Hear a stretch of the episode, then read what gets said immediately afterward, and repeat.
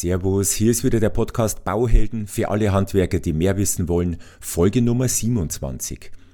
Heute ist mal wieder eine etwas andere Folge und zwar freue ich mich ganz besonders, ich habe heute meinen ersten Interviewpartner einladen dürfen. Wer das ist, da lassen Sie sich einfach überraschen, das hört man dann in der Folge. Ich kann schon mal vorausschicken, es ist ein Anwalt, der mit Bausachen zu tun hat und natürlich ist das auch für mich eine ganz besondere Situation, weil ich spreche jetzt mal mit einem echten Fachmann. Es geht um sein Spezialgebiet, möchte ich mal so sagen. Es geht um den gestörten Bauablauf, also alles, was mit Baubehinderung und Konsorten zu tun hat und warum es eben tatsächlich jeden Unternehmer auf seiner Baustelle draußen betrifft. Es gibt ja kaum mehr eine Baustelle oder eigentlich gibt es keine Baustelle, bei der nicht irgendeine Änderung oder irgendeine Verzögerung eben eintritt. Dann geht es weiter um Unterschiede zwischen Schadensersatz und Entschädigung, was also damit überhaupt auf sich hat, warum es auch vor allem in den letzten Jahren immer schwieriger geworden ist, in diesem Themenfeld halt Mehrkosten geltend zu machen. Wir sprechen auch nebenbei über andere Themen, wie sich da der BGH einmischt, wie sich Gesetze auch verändern, wie wir da als Unternehmer damit umgehen sollen.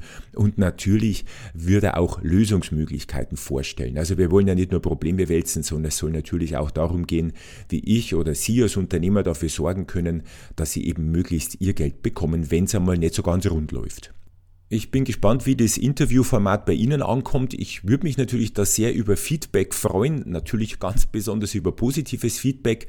Lassen Sie sich überraschen, heute mal was ganz was anderes und vielleicht auch gleich noch vorausgeschickt. Ich werde das Interview in zwei Teile aufteilen, weil wir haben nämlich über eine Stunde miteinander gesprochen und ich denke, zweimal 30 Minuten sollte auch okay sein dann ist es für Sie einfach leichter verdaulich, weil die Informationsdichte mitunter tatsächlich relativ hoch ist und in dem Kontext habe ich auch in den Shownotes unten noch ein paar Paragraphen verlinkt, um die es auch unter anderem in dieser Folge gehen wird. Ja, dann wünsche ich wie immer viel Spaß beim Zuhören und ich würde sagen, auf geht's, backen wir's. Herzlich willkommen zum Bauhelden Podcast. Der Podcast für alle Handwerker. Hier gibt's alles Wichtige zum Bauvertragsrecht und wie Sie das Ganze in die Praxis umsetzen. Und jetzt viel Spaß beim Zuhören.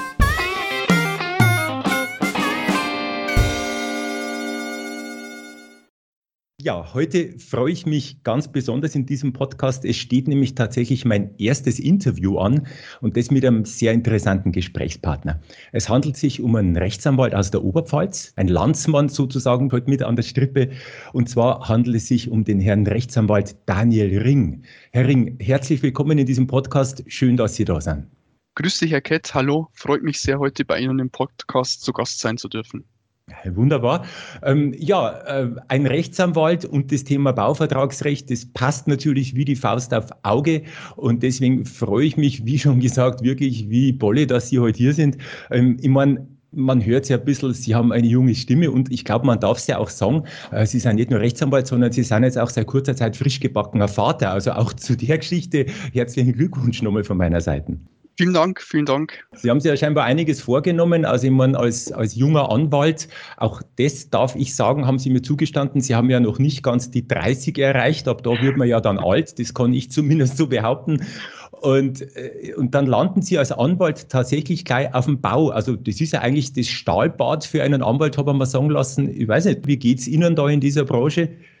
Bisher eigentlich ganz gut. Ja, also es stimmt, ähm, ich werde jetzt bald 30 im August, also ist nicht mehr so lange hin. Dann habe ich auch ja. die 30 geknackt. Tatsächlich war das eine ganz bewusste Entscheidung. Ich war vorher im Rahmen meiner juristischen Ausbildung äh, in der Rechtsabteilung in der Industrie, also beim Automobilzulieferer und wollte dann ganz bewusst die Branche wechseln habe mich für die Baubranche interessiert, habe dann eine sehr interessante Stellenanzeige eines mittelständischen Unternehmers, äh, Unternehmens eben in der Oberpfalz gefunden und mich dann im Zuge dessen dorthin beworben. Dann hat es erfreulicherweise geklappt und seitdem darf ich da in dem Unternehmen mitwirken, in rechtlicher Hinsicht halt beraten und ich muss sagen, die Baubranche birgt viele Eigenheiten, aber man macht ganz interessante Erfahrungen und vor allem die, der rechtliche Hintergrund, die Spielregeln, die ja alle tagtäglich am Bau begleiten, sind hochspannend und ein Rechtsgebiet, dessen Kenntnis sich definitiv lohnt.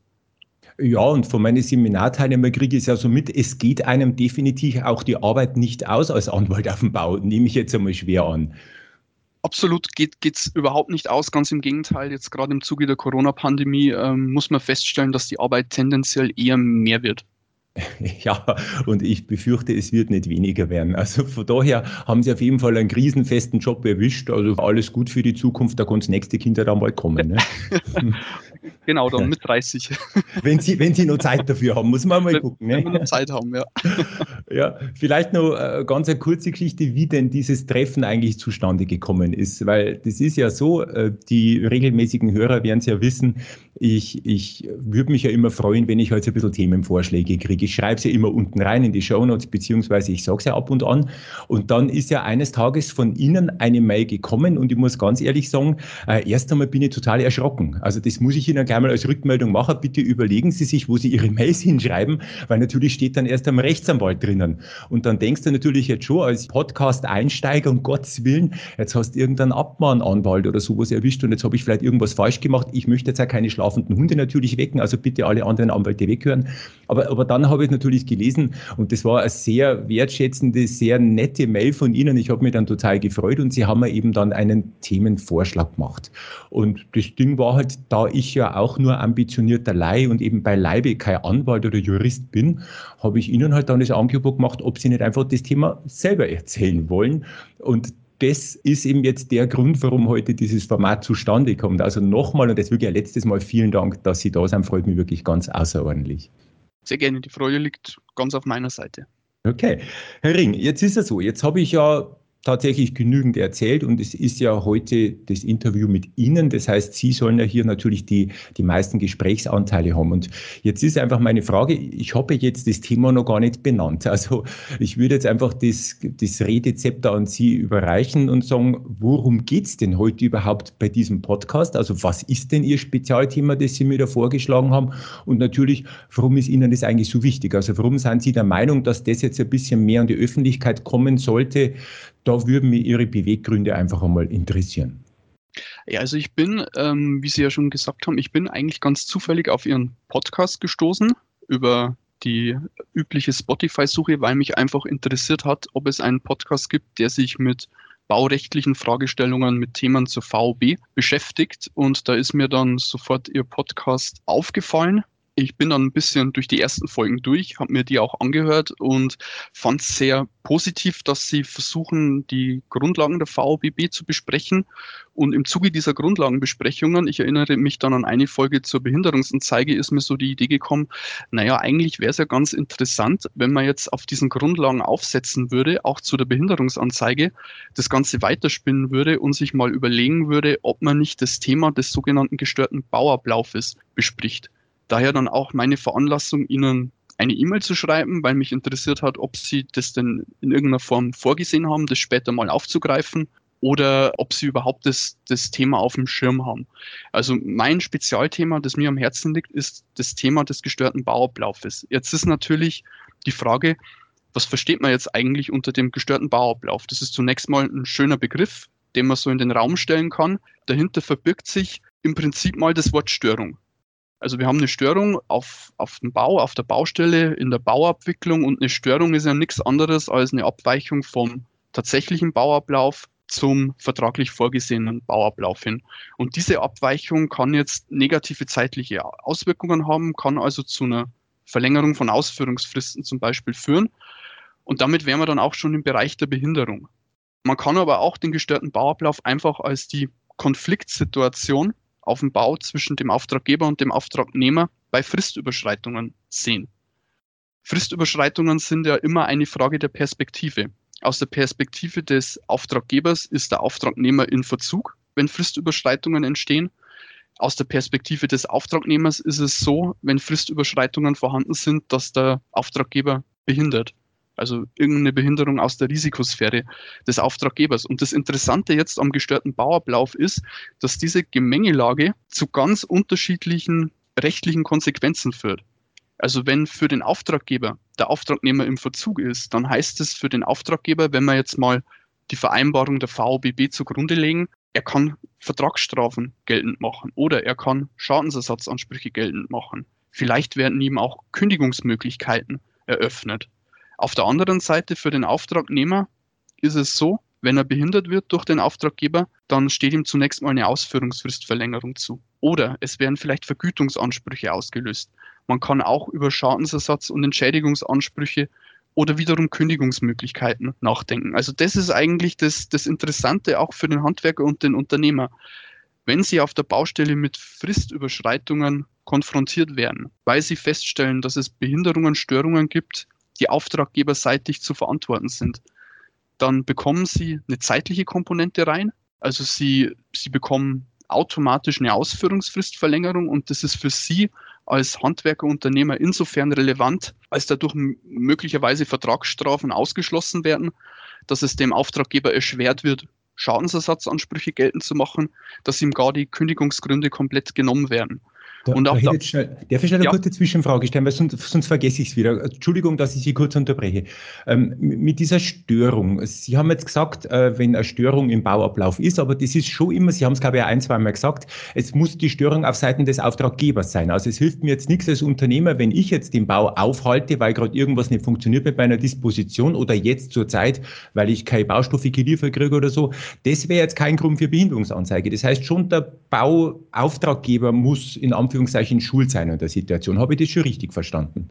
Das haben Sie absolut richtig verstanden, ganz genau. Das muss aus der Risikosphäre des Auftraggebers kommen. Das steht ja auch so in der VBB drin.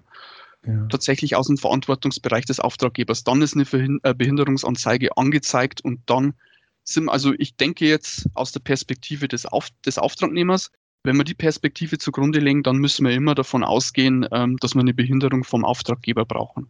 Sie haben jetzt vorher noch gesagt, äh, dann steht mir automatisch eine Fristverlängerung zu. Automatisch bedeutet aber nicht, das ist jetzt ein Automatismus, der dann einfach eintritt, sondern ich muss die schon einfordern, oder? Ich muss da Schreiben rausschicken, eben diese Behinderungsanzeige und eben dann darauf hinweisen. Oder ist es tatsächlich so, äh, Baubehinderung liegt vor und ich kriege jetzt automatisch diese ein, zwei, vier Wochen Verlängerung? Wie funktioniert das dann in der Praxis? Ja, es, es, es ist schon so, wie, wie Sie sagen. Also Sie haben das Erfordernis, dass Sie auch die Behinderungsanzeige schreiben müssen. Grundsätzlich ist so, wenn es so ist, dass Sie eine Störung vom Auftraggeber haben, dann bekommen Sie die ähm, Ausführungsfristverlängerung. Die greift dann auch automatisch ein. Das steht so im Gesetz. Also es das heißt im Wortlaut wird oder werden verlängert.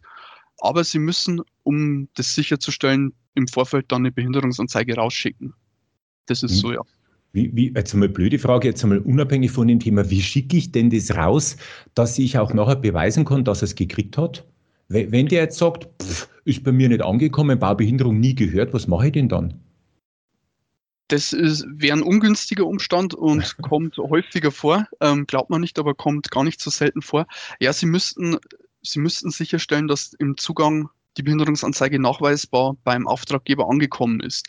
Also wichtig ist mal zum einen, dass sie direkt an den Auftraggeber geschickt wird, nicht an den Architekten ähm, sondern direkt an den Vertragspartner. Das haben Sie ja im Podcast auch schon besprochen. Mhm. Da braucht man nicht näher darauf eingehen. Und das andere wäre eben im Zugang nachweisbar. Da würde ich empfehlen, schicken Sie die Behinderungsanzeige am besten per Einschreiben raus. Die sicherste Variante aus meiner Sicht ist das Einwurfeinschreiben. Manche empfehlen auch das ähm, Einschreiben mit Rückschein. Ist auch möglich. Problem beim Einschreiben mit Rückschein ist das, dass im Endeffekt ähm, das, äh, das Schreiben nur übergeben wird. Also es wird an irgendjemanden übergeben, der gerade angetroffen wird. Das kann sonst wer sein, das kann der Hausmeister sein. Es ist nicht sichergestellt, dass das Schreiben dann auch tatsächlich weitergeleitet wird. Und zum anderen, wenn niemand angetroffen wird, das kann ja gerade bei kleineren Unternehmen, die keinen regelmäßigen Bürobetrieb unterhalten, der Fall sein. Wenn sie niemanden antreffen, dann wird das Schreiben einfach auf der Post hinterlegt und es besteht dann auch keine Verpflichtung, dass das Schreiben abgeholt wird. Also da, da haben Sie zumindest Angriffspunkte für einen sicheren Zugang.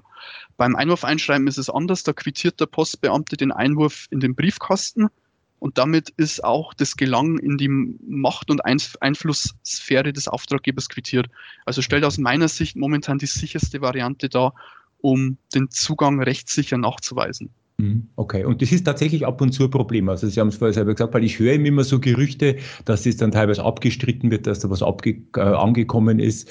So Leute gibt es, oder? Die das wirklich dann einfach bestreiten. Die, die, die gibt es, ja. Das geht, das geht sogar noch weiter, dass dann der Zugang zwar nachgewiesen werden kann, weil wir ein Einwurfeinschreiben haben, dass dann aber der Auftraggeber, also ich rede jetzt von schlimmen Auftraggebern oder wirklich von den schlimmsten Fällen, dass dann der Auftraggeber sagt, ja, es ist mir zugegangen, aber in dem Brief war kein Zettel drin, keine Behinderungsanzeige, kein Schriftstück. Ah ja, sagt Deswegen, da nicht auch der Richter irgendwann ganz ehrlich, mein Freund, das glaube ich dir jetzt auch nicht. Also die Richter sind doch auch Menschen, ich weiß nicht. Kommt da mit sowas durch, so ein böser Auftraggeber? Ja, es ist, ähm, ist natürlich immer dann eine Frage des Einzelfalles, aber ist unwahrscheinlich, dass er damit durchkommt und Sie können als Auftragnehmer der Sache auch ganz einfach vorbeugen, indem Sie den, das Schriftstück, die Behinderungsanzeige einem Mitarbeiter, einem Kollegen, einer Kollegin zeigen und sagen, schau her, ich packe jetzt dieses Schriftstück in diesen Briefumschlag und verschicke das per Einwurf einschreiben. Dann machen Sie einen Aktenvermerk, der und der Kollege kann das bezeugen und dann ist die Sache auch gegessen. Okay. Ah ja, gut, verstehe. Ja gut, was, was mache ich denn dann, damit eben, wenn so eine Baubehinderung eintritt, dass ich wirklich dann mein Geld auch kriege? Also wie, wie wäre jetzt Ihr Vorgehen oder was empfehlen Sie den Unternehmern da draußen? Beziehungsweise äh, gibt es da, wir haben ja mal ein kurzes Vorgespräch gehabt, Sie haben ja gesagt, man muss schon ein bisschen unterscheiden, ob es jetzt wirklich um den kleinen Handwerksbetrieb mit 10, 15 Leuten geht oder ob es eben um einen Mittelständler geht mit 20, 30, 500 Angestellten, wie auch immer. Gibt es da Unterschiede dann im Handling oder bleibt das eigentlich gleich? Also es gibt sicherlich Unterschiede im Handling bezüglich der, ja, der Dokumentations- und Darstellungstiefe, aber grundsätzlich gelten ja sowohl BGB als auch VOBB, je nachdem, was man jetzt vereinbart, gelten ja für beide, also für den kleinen Handwerksbetrieb und auch für das größere mittelständische Unternehmen. Von dem her ist es eigentlich für beide Seiten relevant und grundsätzlich würde ich auch sagen, sollten beide den gleichen Maßstab anlegen. Klar ist aber auch, dass ein mittelständisches Unternehmen einen ganz anderen Dokumentationsaufwand betreiben kann als ein kleiner Handwerksbetrieb, der vielleicht nur aus drei Leuten besteht. Da kann das, das größere Unternehmen schon mit einer ganz anderen Personalstruktur und Mannstärke aufwarten. Aber grundsätzlich mal ist es nicht verkehrt, wenn auch der kleine Handwerksbetrieb seine Rechte kennt und entsprechend die Dokumentationsleistungen erbringt. Ja, wenn er Zeit dazu hat und nicht zu viel draußen selber mitarbeitet, wie es halt immer so ist. Ich meine, bei Ihnen ist ja auch so, das kann man ja auch sagen, Sie wurden ja in einem mittelständischen Unternehmen für die Fälle eingestellt. Also Sie sind ja da fest angestellter Anwalt, wenn ich das richtig verstanden habe. Das ja. ist ja, glaube ich, die Bezeichnung des Syndikusanwalt, der Sie ja da sind. Genau. Und ähm, das heißt, sie sind nur dafür angestellt, um eben mit Bauverzögerungen und solchen Dingen dann oder Störungen im Bauablauf dann umzugehen. Und das ist so häufig, dass tatsächlich ich mir als Firma dann einen eigenen Anwalt für sowas dann leiste. Also blöde Frage jetzt, aber es ist mir völlig undenkbar, dass es wirklich so schlimm ist draußen. Also ist es so wild? Also zum, zum einen, ähm, ja, schwerpunktmäßig bearbeite ich unter anderem auch diese Fälle des gestörten Bauablaufes, nicht nur, aber auch. Und ja, es macht tatsächlich einen nicht unerheblichen Anteil an Fällen aus. Also es hängt natürlich auch damit zusammen, dass das Unternehmen, bei dem ich tätig bin, viele Fälle im Jahr abwickelt, viele Baustellen abwickelt. Ähm, da sind wir dann schon im mehreren hunderter Bereich. Und klar, je mehr Baustellen das es gibt, desto mehr solche Fälle können dann auch auftreten. Und das sind einige, und der Hintergrund, der Hintergedanke für, für diese Einbindung eines Juristen. Ich bin nicht der einzige Jurist im Unternehmen, es gibt noch mehrere Juristen. Oh, aber der, okay. genau der Hintergrund für die Einbindung des Juristen ist eigentlich der, dass man sich die Prämisse gesetzt hat, man holt den Juristen schon frühzeitig ins Haus, bindet den in die Bauabwicklung, in die Dokumentation, in die rechtlich sichere Abwicklung mit ein und schafft dann schon im Vorfeld die Probleme aus dem Weg und hat dann hinterher nicht mehr die Schwierigkeiten, das Ganze gerichtlich ausstreiten zu müssen. Oder selbst für den Fall, dass es zu einer gerichtlichen Auseinandersetzung kommt, ist der Jurist ja schon mit im Boot und hat im Optimalfall sichergestellt, dass die entsprechenden äh, Dokumentationen vorliegen. So als Präventivmaßnahme praktisch, wenn ich es richtig sehe. Ge genau, genau. Das können Sie auch unter dem Oberbegriff baubegleitende Rechtsberatung zusammenfassen. Mhm, okay, ja, spannend. Jetzt ist es ja so, ähm, ich wie gesagt, ich bin ja nur ambitionierter Laie. Jetzt kenne ich halt diese ein, zwei Paragraphen, die es halt so betrifft. Da steht ja auch was drin über Schadensersatz und so. Was muss ich denn da beachten? Also gibt es Ausnahmen, wo ich vielleicht mich schwer tue, Schadensersatz zu kriegen? Oder gibt es da irgendwelche Fallstricke, die vielleicht die Unternehmer da draußen möglichst auch von Anfang an schon beachten sollten? Ja, Sie sollten, also ich würde kurz ein bisschen weiter ausholen. Gerne weil um, um den gestörten Bauablauf zu, zu begreifen oder überhaupt zu verstehen, worum es geht, muss man im Prinzip in Anspruchsgrundlagen denken. Die Jurist denkt ja immer in Anspruchsgrundlagen und es gibt im Prinzip drei wesentliche Konstellationen, die gestörte Bauabläufe auslösen können. Das ist einmal eine Leistungsänderung oder eine Anordnung von einer zusätzlichen Leistung durch den Bauherrn, durch den Auftraggeber, die ganz einfach bauzeitrelevant ist. Also ich ordne an, dass ich nicht nur in Wohnung 1, 2, 3 Parkett verlege, sondern auch in Wohnung 4, 5, 6. Kostet einfach mehr Zeit, dauert hinten raus länger, führt zu einer Fristüberschreitung, führt zu einer Bauverzögerung, sind wir schon im gestörten Bauablauf. Das ist eine Konstellation. Dafür bieten sowohl BGB als auch VOB Anspruchsgrundlagen. Dann haben wir die nächste Konstellation, dass auftraggeberseitig irgendwelche Behinderungen verursacht werden und diese Behinderungen werden schuldhaft vom Auftraggeber verursacht. Da wären wir im Bereich des Schadensersatzes. Und dann gibt es noch eine dritte Konstellation, da erbringt der Auftraggeber ganz einfach eine Mitwirkungshandlung nicht. Er erbringt sie nicht oder bringt sie nicht rechtzeitig. Dadurch gerät er in Annahmeverzug und ähm, für genau diese Konstellation bekommt dann der Auftragnehmer unter Umständen eine Entschädigung. Das ist der Entschädigungsanspruch 642 BGB. Wichtig bei diesem Anspruch ist, er setzt kein Verschulden voraus. Das ist auch schon der Unterschied zum Schadensersatzanspruch. Also ich gehe jetzt in meinen Ausführungen im Prinzip immer von der VBB aus, weil es von der Tendenz her die häufigere Variante ist, dass die VOBB mit einbezogen wird. Im Detail unterscheidet sich das ein bisschen vom BGB.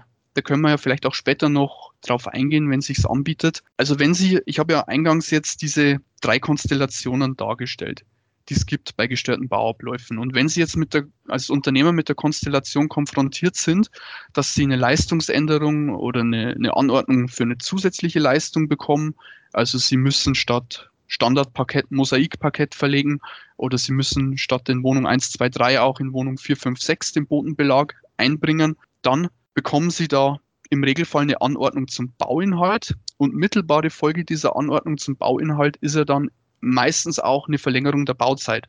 Ganz einfach aus dem Grund, weil es länger dauert, sechs Wohnungen zu verlegen als drei Wohnungen. Und die VOBB sieht jetzt für diese Konstellationen im 2.5 und 2.6 vor, dass die Vergütung angepasst wird. Und diese Vergütung wird unter Berücksichtigung der Mehr- oder Minderkosten angepasst. Also da ist bisher einhelliges Verständnis gewesen, dass im Rahmen des 2.5 und des 2.6 auf die Auftragskalkulation zurückgegriffen werden muss. Also ganz wichtig für diese Vergütungsnachträge, Berechnung, Preisermittlungssystem richtet sich nach der Urkalkulation. Allerdings muss ich auch darauf hinweisen und andeuten, da deutet sich jetzt mittlerweile in der Rechtsprechung eine Abkehr von dieser, man nennt sie auch vorkalkulatorische Preisfortschreibung, deutet sich eine Abkehr von dieser Preisfortschreibung an. Da gab es vor kurzem ein BGH-Urteil, das für sehr viel Aufsehen gesorgt hat. Das ging zwar nicht direkt um den 2.5 und den 2.6, da ging es um den 2.3 Nummer 2, aber vom Wortlaut her ist der 2.3 Nummer 2 fast identisch zum 2.5 und deswegen ist die gängige Interpretation mittlerweile, dass wohl auch im Rahmen vom 2.5 und 2.6 in Zukunft die Auftragskalkulation nicht mehr diese Rolle spielen wird, sondern dass es vielmehr auf die tatsächlich erforderlichen Kosten ankommen wird. Also es ist eine ganz spannende Entwicklung, die sollte man auf jeden Fall weiter im Blick behalten, ist aber noch entwicklungsoffen. Da wird man weitere Entscheidungen abwarten müssen, ob das dann so bestätigt wird. Vielleicht kurze Zwischenfrage, wie, wie konnte denn das passieren, dass sich dann plötzlich jetzt da die Rechtsprechung ändert vom BGH aus, weil in der VB hat ja nichts geändert. Also dieser Wortlauf von Paragraphen 2 oder so, das bleibt ja eigentlich gleich. Hat das was mit dieser BGB-Änderung von 2018 zu tun? Weil da meine ich im Hinterkopf zu haben mit diesen tatsächlichen Kosten, ähm, da steht ja irgendwas drinnen, oder? Hat ja, das mit dem ja. was zu tun? Also ist richtig, das steht im BGB drin. Das ist im BGB jetzt durch die Bauvertragsreform in 2018, wie Sie richtig sagen, eingefügt worden. Das sind ähm, das 650b und das 650c BGB. Da ist jetzt auch so, so eine Art Anordnungsrecht für den Auftraggeber eingefügt worden, allerdings kein einseitiges Anordnungsrecht, sondern da setzt man den Schwerpunkt eher auf ein Einigungsmodell. Und im Rahmen dieses 650 B, C, BGB gibt es eine Vergütungsanpassung, die in erster Linie auf die tatsächlich erforderlichen Kosten abstellt. Also da ist es so im BGB, da wird der Schwerpunkt auf die tatsächlich erforderlichen Kosten gelegt. Und wieso wieso gibt es jetzt in der VBB so eine so eine Interpretationsänderung, obwohl sich vom Wortlaut her nichts geändert hat. Naja, es war eigentlich immer schon umstritten. Also es steht in der VBB nicht ausdrücklich im 2.5 oder im 2.3 drin, dass man auf die Urkalkulation abstellen muss, sondern es steht vom Wortlaut her nur drin unter Berücksichtigung der Mehr- oder Minderkosten.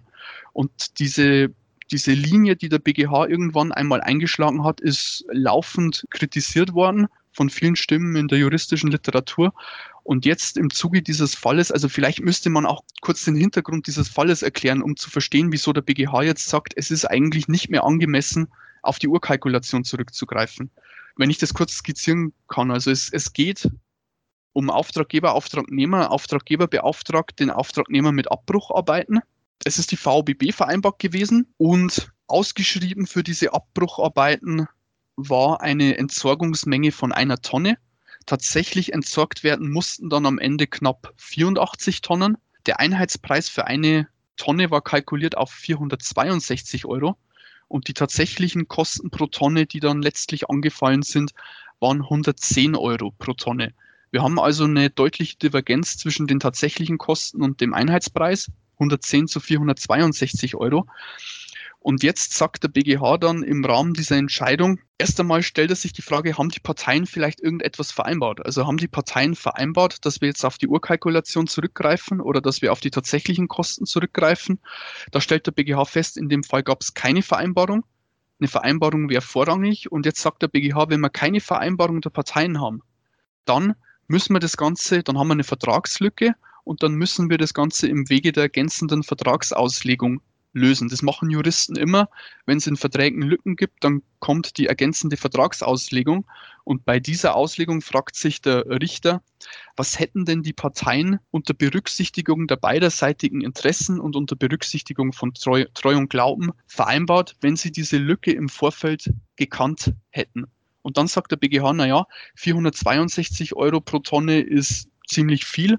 110 Euro pro Tonne ist trotzdem noch auskömmlich. Die 462 Euro würden wahrscheinlich den Auftraggeber unangemessen benachteiligen und aus diesem Grund sagen wir, stellen wir hier auf die tatsächlich erforderlichen Kosten ab. Also das ist so eine, so eine Ausgleichslösung. Und das ist ein bisschen der Hintergrund für diese Abkehr jetzt und es war halt eigentlich nie so, dass in der VOB ausdrücklich drin stand, man müsste auf die Urkalkulation zurückgreifen. Das wurde immer so gelesen und jetzt wird es anders gelesen. Und das deutet sich eben an und es ist zu erwarten, dass das auch auf 2.5 und 2.6 VBB übertragen wird.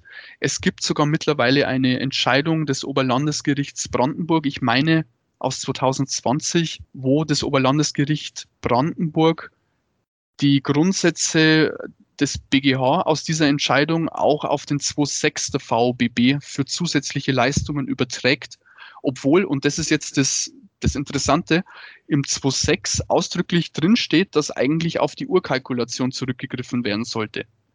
Das ist jetzt das ganz Interessante, aber das OLG Brandenburg sagt trotzdem, ähm, man stellt auf die Vereinbarung der Parteien ab und wenn da nichts vereinbart ist, kann man auf die tatsächlich erforderlichen Kosten zurückgreifen. Okay, daher kommt wahrscheinlich dann der Spruch vor Gericht und auf hoher See bist du in Gottes Hand, weil wie Sie dann sagen, ergänzende Vertragsauslegung, das ist praktisch das, das man nirgends nachlesen kann, sondern das dann der Richter dann im Einzelfall dann praktisch entscheidet, wenn ich das richtig verstanden habe. Ganz genau. Boah, da wird es natürlich dann interessant. Okay, ja. Da, da wird es interessant und um dem vorzubeugen, äh, ist natürlich immer ratsam, ähm, dass man im Rahmen der Vertragsgestaltung ganz einfach dem Vorschub leistet und genau formuliert, aufschaut, wie man die Verträge ausgestaltet, damit solche Lücken überhaupt nicht entstehen und Richter nicht zu einer ergänzenden Vertragsauslegung gezwungen werden. Also das sieht man auch, eine vernünftige Vertragsgestaltung im Vorfeld kann einiges hinten raus dann retten sind wir wieder bei Ihrem Job praktisch, dass man eben präventiv, wenn man da sauber und vernünftig arbeitet, eben hinten auch dann keinen Ärger hat und möglichst dann sich auf das konzentrieren kann, was eigentlich das Wichtige ist, nämlich den Bauablauf und dass ein vernünftiges Gewerk draußen entsteht. Absolut. Hm, okay. Merken Sie da so eine Tendenz, dass es schwieriger wird in die letzten Jahre oder, oder wenn jetzt eben der BGH hier so ein bisschen anders auslegt, wird es für die Unternehmer schwieriger oder Mei ist es halt schon immer ein bisschen schwierig gewesen. Sehen Sie da irgendeinen Trend in irgendeine Richtung? Ja, da gibt es leider wirklich einen Trend und der Trend, Trend ist, wenn man jetzt von der Auftragnehmerseite denkt und ich denke zwangsläufig von der Auftragnehmerseite, weil ich Unternehmensanwalt bei einem Auftragnehmer bin, da geht der Trend eindeutig in die Richtung, dass es immer schwieriger wird, solche Ansprüche aus gestörten Bauabläufen durchzusetzen. Weniger noch diese Vergütungsnachträge, die ich jetzt kurz angerissen habe. Mehr geht es dann um die Schadensersatz- und Entschädigungsansprüche. Also das sind eigentlich so die klassischen Anspruchsgrundlagen, die mittlerweile massive Probleme bereiten. Wir haben einmal den Schadensersatzanspruch, der steht in der VBB unter dem 6 Absatz 6 Satz 1 kann man gerne nachlesen. Uns ist im Jurastudium immer empfohlen worden, wenn man mit einer Norm arbeitet, soll man sie unbedingt nachlesen. Je öfter man sie nachliest, desto eher prägt sich das im Gedächtnis ein. Mhm. Und der andere Anspruch ist der 642 BGB. Das ist der Entschädigungsanspruch. Die Schwierigkeit an diesem Schadensersatzanspruch für alle Baupraktiker ist, ähm, zunächst einmal braucht man dafür ein Verschuldenserfordernis beim Auftraggeber. Also es reicht nicht nur, dass jetzt eine Behinderung äh, vom Auftraggeber vorliegt, zum Beispiel bringt er irgendwelche Planunterlagen verspätet bei, sondern er muss dieses verspätete Beibringen dann auch noch am Ende verschulden. Das ist so eine zusätzliche Voraussetzung, die im Rahmen vom Schadensersatz Schwierigkeiten macht. Die haben wir beim 642 nicht. Und dann ist es beim Schadensersatz auch noch nicht ganz unproblematisch auf der Rechtsfolgenseite, weil sich nämlich der Schadensersatzanspruch so berechnet, dass ich im Prinzip gegenüberstellen muss, welche tatsächlichen Mehrkosten ich durch die Bauablaufstörung habe. Also ich frage mich, welche Kosten entstehen mir durch den tatsächlich gestörten Bauablauf, abzüglich der Kosten, die mir durch den tatsächlich ungestörten Bauablauf entstanden wären. Das sind dann meine tatsächlichen Mehrkosten. Vielleicht ein kurzes Beispiel, weil das immer in der Ausführung recht, recht abstrakt ist. Stellen Sie, stellen Sie sich nur mal vor, ähm, Sie bekommen durch irgendeine Verzögerung beim Auftraggeber, meinetwegen nehmen wir wieder das Beispiel mit den Planunterlagen, er bringt die Planunterlagen verspätet bei, dadurch müssen Sie als Auftragnehmer Ihren Container einen Monat länger auf der Baustelle vorhalten. Sie haben ursprünglich in Ihrer Auftragskalkulation mit, sagen wir mal, 500 Euro pro Monat für den Container Vorhaltekosten kalkuliert tatsächlich an Miete gezahlt haben sie pro Monat 350 Euro und sie hätten eigentlich geplant, den Container einen Monat vorzuhalten. Jetzt müssen sie den Container aber infolge der verspäteten Beibringung der Unterlagen zwei Monate lang vorhalten. Jetzt im Rahmen des Schadensersatzanspruches spielt diese Auftragskalkulation, also diese 500 Euro pro Monat, überhaupt keine Rolle. Können es vergessen, können es außen vor lassen, kommt nur auf die tatsächlichen Mehrkosten an. Also die 350 Euro die sie tatsächlich gezahlt haben. Und berechnen würden sie das jetzt so, sie würden die zwei Monate, die sie den Container vorhalten mussten, in Ansatz bringen. Also zweimal 350 Euro sind nach Adam Riese 700 Euro.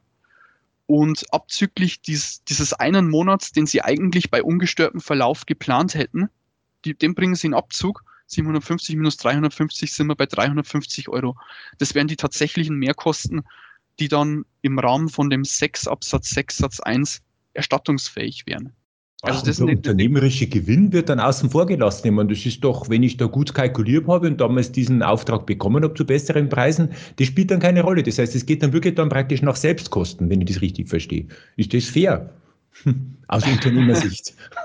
ja, Fairness und Gericht, das sind jetzt wieder zwei Paar Schuhe wahrscheinlich, ne? Das sind, das sind zwei Paar Schuhe, ja. Da, ähm, das, haben Sie recht, da ist tatsächlich so, also den Gewinn, den entgangenen Gewinn, den kann man im Rahmen vom Schadensersatz auch ersetzt bekommen, allerdings mit einer Einschränkung, nur bei Vorsatz oder grober Fahrlässigkeit des Auftraggebers. Also das ist eine Haftungsprivilegierung zugunsten des Auftraggebers, die da in der VBB vorgenommen wird. Haben wir übrigens im BGB nicht.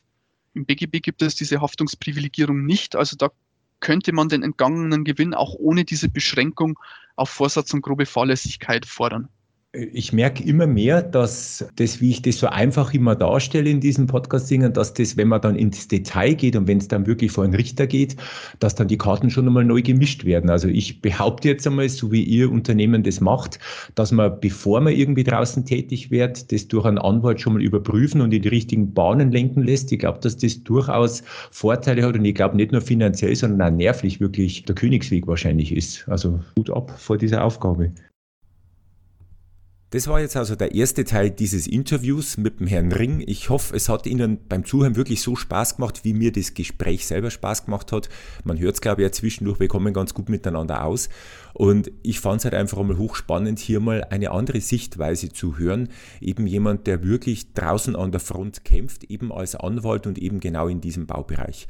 Und ich glaube, Sie haben auch festgestellt, ähm, es gibt natürlich Lösungsmöglichkeiten, trotzdem, man muss halt immer wieder aufpassen. Es gibt halt leider Gottes diese ja, Vertragspartner draußen, die es halt nicht so ganz ehrlich mit einem meinen oder eben es halt drauf ankommen lassen. Das sind Gott sei Dank die aller, allerwenigsten. Die meisten Bauherren sind ja wirklich super.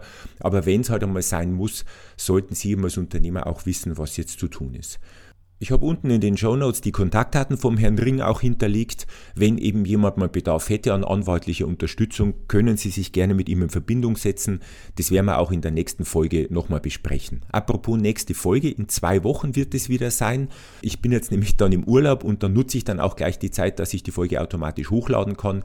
Da wird es dann vor allem darum gehen, wie wichtig eine ordentliche Dokumentation auf der Baustelle ist. Und mit wichtig meine ich wirklich lebenswichtig wie sowas auch durchzuführen ist, was es da für Hilfsmittel gibt. Und wir sprechen eben noch ein bisschen außenrum, auch wieder um den BGH und grundsätzlich, wo geht denn eigentlich mit der VB die Reise hin? Also auch wieder spannende Themen. Ich glaube, Sie können sich schon mal darauf freuen. Und gerade im Baubereich, wo es halt einfach wirklich um so viel Geld und mitunter auch um ganze Existenzen gehen könnte, ist es umso wichtiger, hier wissenstechnisch auf dem Laufenden zu bleiben. Und bei den regelmäßigen Hörern meines Podcasts ist ja sowieso kein Problem, weil sie wissen ja, echte Bauhelden wissen einfach mehr. Vielen Dank fürs Zuhören. Noch mehr Infos finden Sie unter www tom-cat.de